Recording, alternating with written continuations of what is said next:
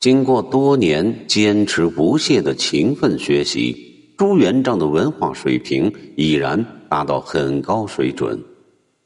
高皇帝御制文集收录了他的一百多首诗，读来颇具个性色彩和文学底蕴。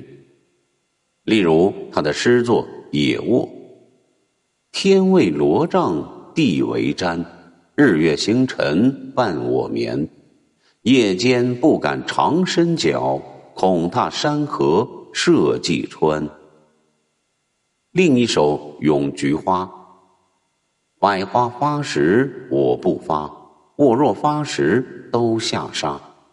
要与西风战一场，变身穿旧黄金甲。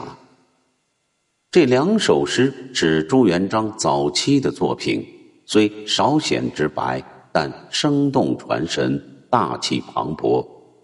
还有一首《咏雪竹》诗：雪崖朱枝低，虽低。不着泥，明朝红日出，依旧与云齐。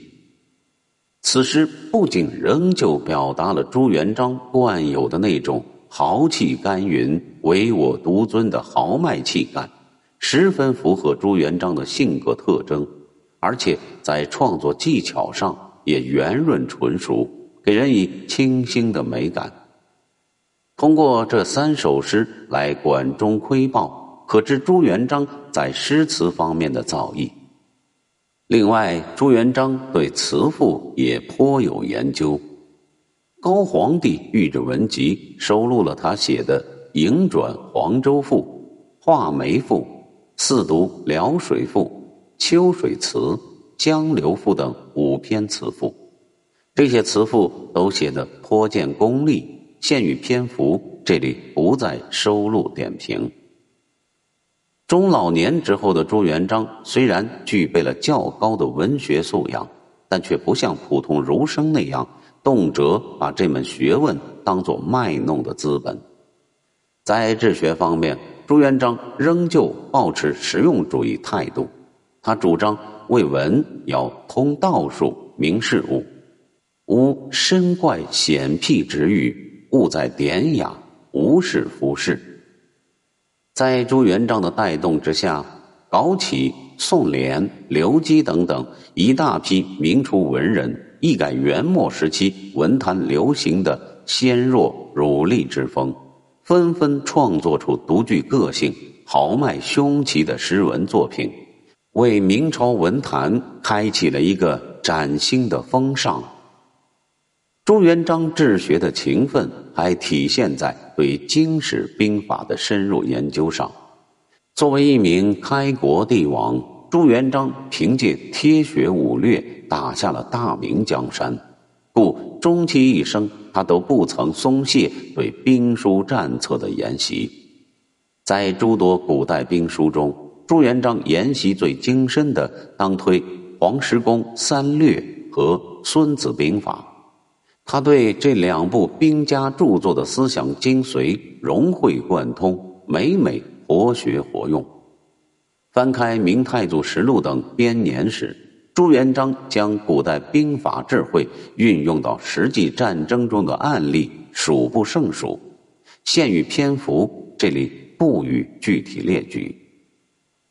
鉴于中国古代的兵法理论多与星占天象关联。故朱元璋在研习兵法时，特别注意将天象、星占与之结合。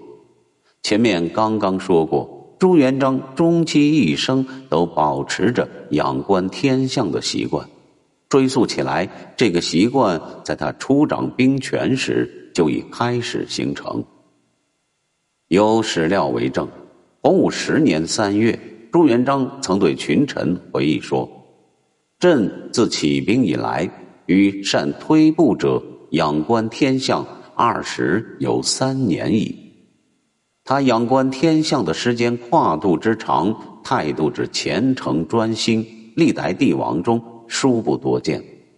正如他自己所说的那样：“美其善后，自与镜中露坐，玩所天象，有达旦不寐者。”由于长期对天象观测揣摩，加之身边有刘基、陈玉、乐亭和尚等一批术数星占大家指导教授，到了后来，朱元璋自己俨然也成了一位星占专家。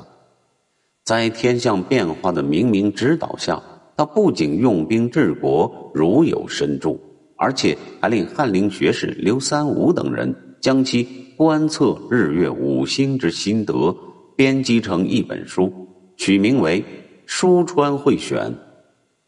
其在兵法和星战领域的造诣由此可见一斑。对朱元璋而言，儒家思想是他建国治国的指导思想和理论基础。